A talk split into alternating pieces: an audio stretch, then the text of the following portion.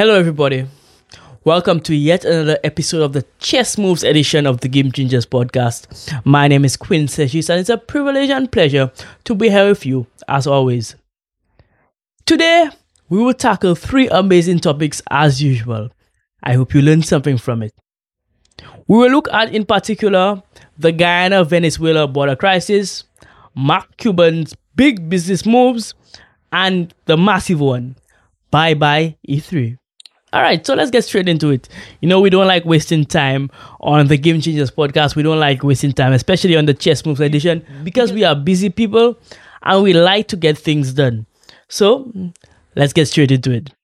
Our first topic is the Guyana-Venezuela border crisis. Now, some of you might not even know about this, but there is a serious threat of war between these neighboring countries. In fact, recently, President Maduro of Venezuela hosted a referendum in his country, and basically he was asking his people whether or not he should overtake a region called Essequibo. Now, for several years, Guyana has claimed this region as theirs. You know, Guyanese, most Guyanese believe that this part of South America belongs to them, but Venezuela has disputed this for over a century. Um, they claim that that the British stole it from them when the British were overseeing Guyana, and they've claimed that, you know, it belongs to them, it's theirs. But this claim has has varied over the years. You know, sometimes they they were really rampant about it, another time they didn't really care. However, what has led to this time, this referendum, is largely due to the discovery of oil in the area. In twenty fifteen, ExxonMobil led a consortium in the area and they found that this area is very, very rich in oil. So much so that in twenty nineteen, ExxonMobil decided to start pumping oil in this region of Guyana. And it has created such a massive impact in Guyana's economy, so much so that it is now the fourth largest offshore oil producer in the world. And it has expanded their economy massively. In fact, the country's economy expanded nearly sixty percent in the first half of this year. That is because of the discovery of oil. So it's a massive thing. Now, we see a reason why Venezuela would now want to claim this area as theirs. You know, we see a reason why they would now want to tackle this region and become the owners of that oil, that mineral-rich area. But obviously, I mean, if it's your home, if it's that somewhere that you have had as your home for so long, for somebody to now invade your place, you can understand um, why the Guyanese are fighting back. Now, thankfully, CARICOM has stepped in, and hopefully there will be a meeting very soon to determine, you know, how to resolve this conflict. I see a major thing that I can pull from this Guyanese-Venezuelan conflict. You know, when you glow up or when you have something going for you, people take notice, right? Before, you know, the oil was such a big thing in this region. Yes, Venezuela would have claimed it a little bit, but they were not as aggressive as they are now. And that tends to happen to us in life as well. You know, when people see something valuable in our region or something valuable in our surroundings, they like to claim it for themselves, or they like to claim a piece of it at least.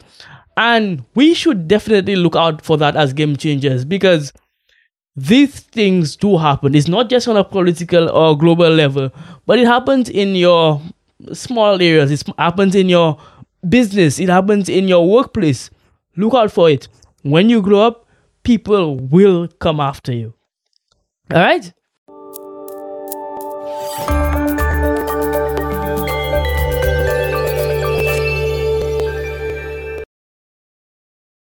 This ad slot could be yours. In a world filled with stories, make yours resonate. Introducing Prime ad slots on our podcast, the gateway to a captive audience eager to hear your message. Secure your exclusive ad slot now. Contact via our Instagram page to find out more.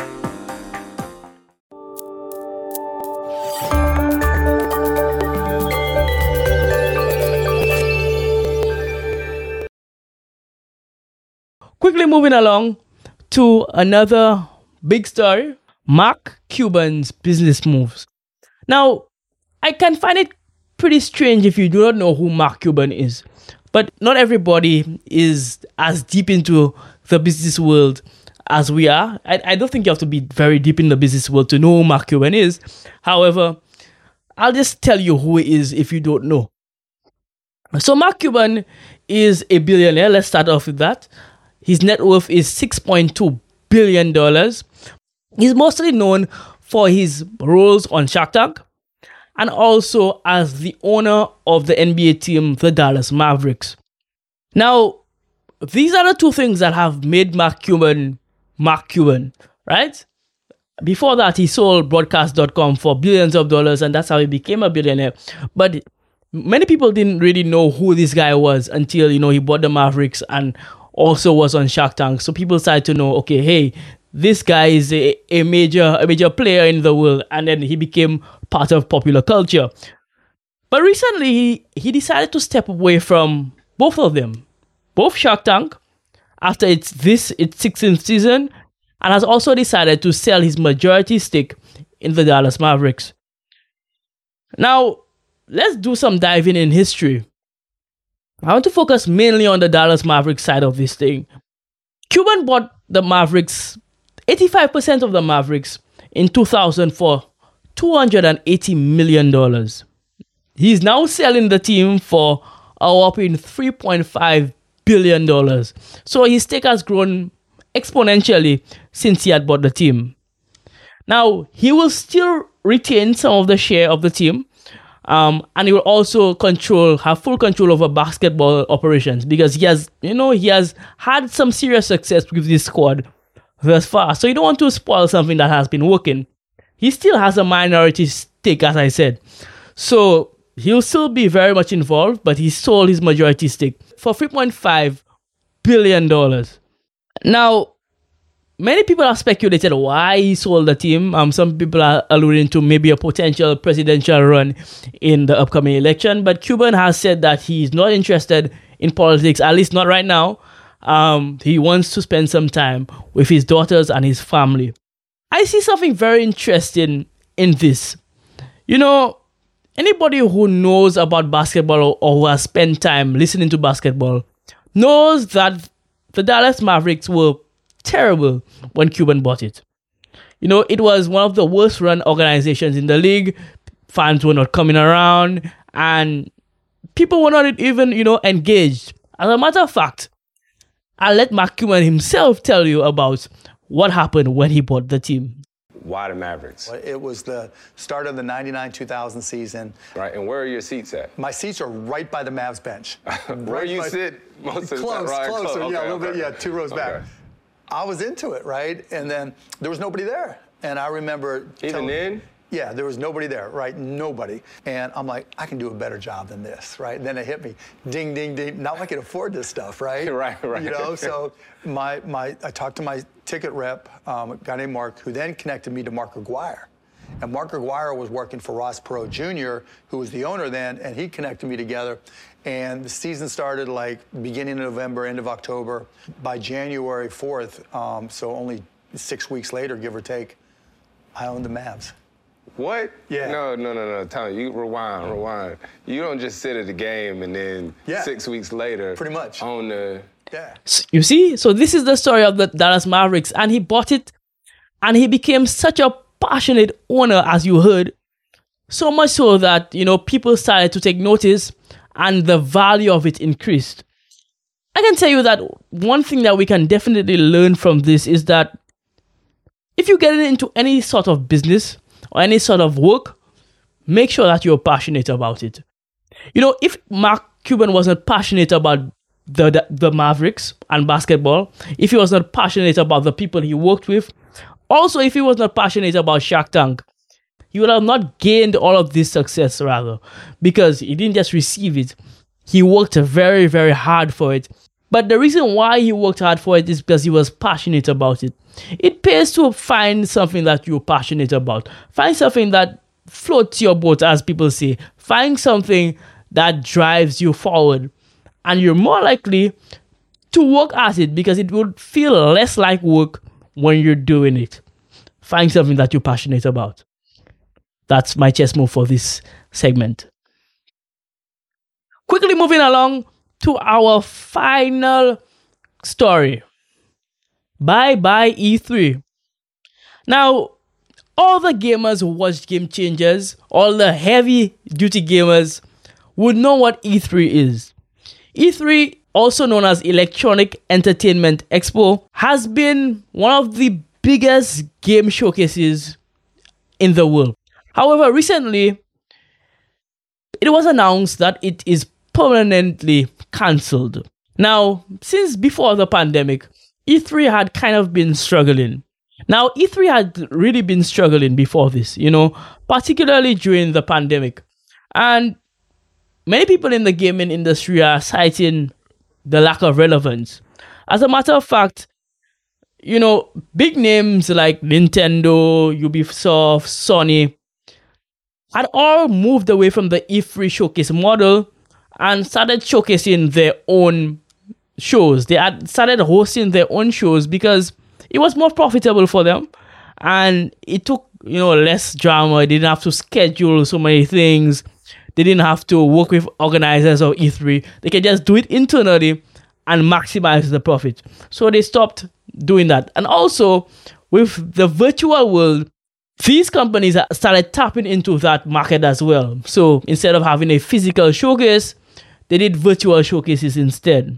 Now, the pandemic really caused issues for organizers of E three. As a matter of fact, it forced the showcase to pause during that period. And eventually, this showcase was cancelled this year due to industry disinterest. There has been a lot of shift in the game industry in recent years.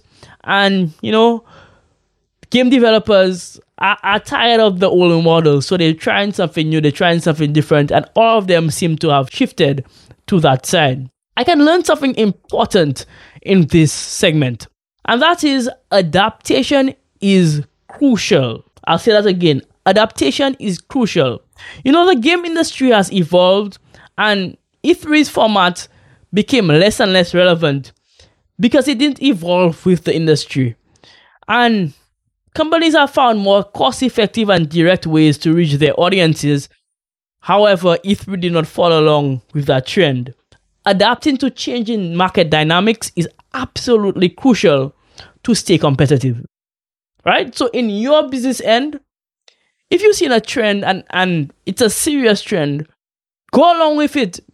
Go along with it. Once it's not a harmful thing, once it cannot damage you long term based on, on your research, obviously, go along with it. Do not get caught behind like E three, like Blockbuster, like so many other people who are classic marketing cases because they did not follow the obvious trend.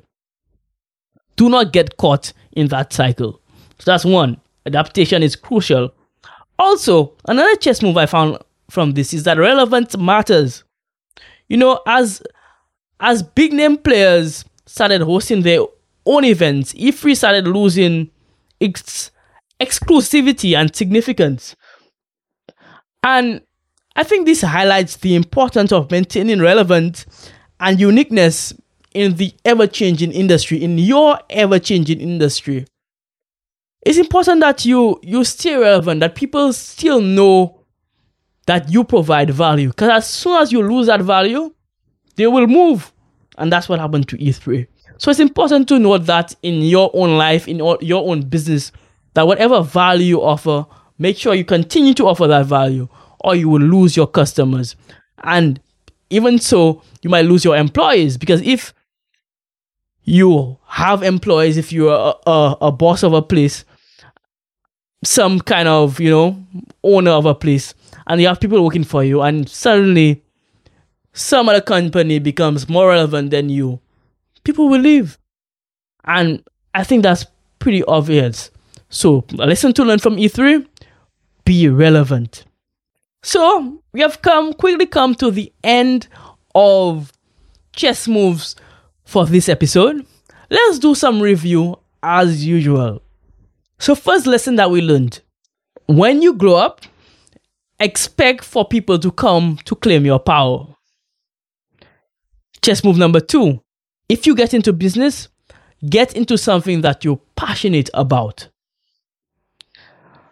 Sergis' move, adaptation is crucial. And final chess move, relevance matters. I hope you guys have learned something significant from these three stories. I want you to continue following our podcast. We do this episode every other week. The Chess Moves edition comes out every other week. And our regular Game Changers episode, I guess, comes out every other week. If you want to see more of this content, like and subscribe. If you want to learn and transform yourself, like and subscribe. In fact, we left a similar episode in the comments down below. So feel free to click it and see some additional content. Additionally, Game Changers is available across streaming platforms. If you want to listen to our content, if you want to learn more about how to elevate your life, if you want to learn more from our amazing guests, make sure to subscribe across platforms. We are on Spotify, we're on Apple Podcasts. We are also on YouTube and all streaming platforms. Get some access to that. Connect with us. And I expect to hear more from you. Leave some comments down below. Tell us what you feel about the episode. What have you learned from this episode?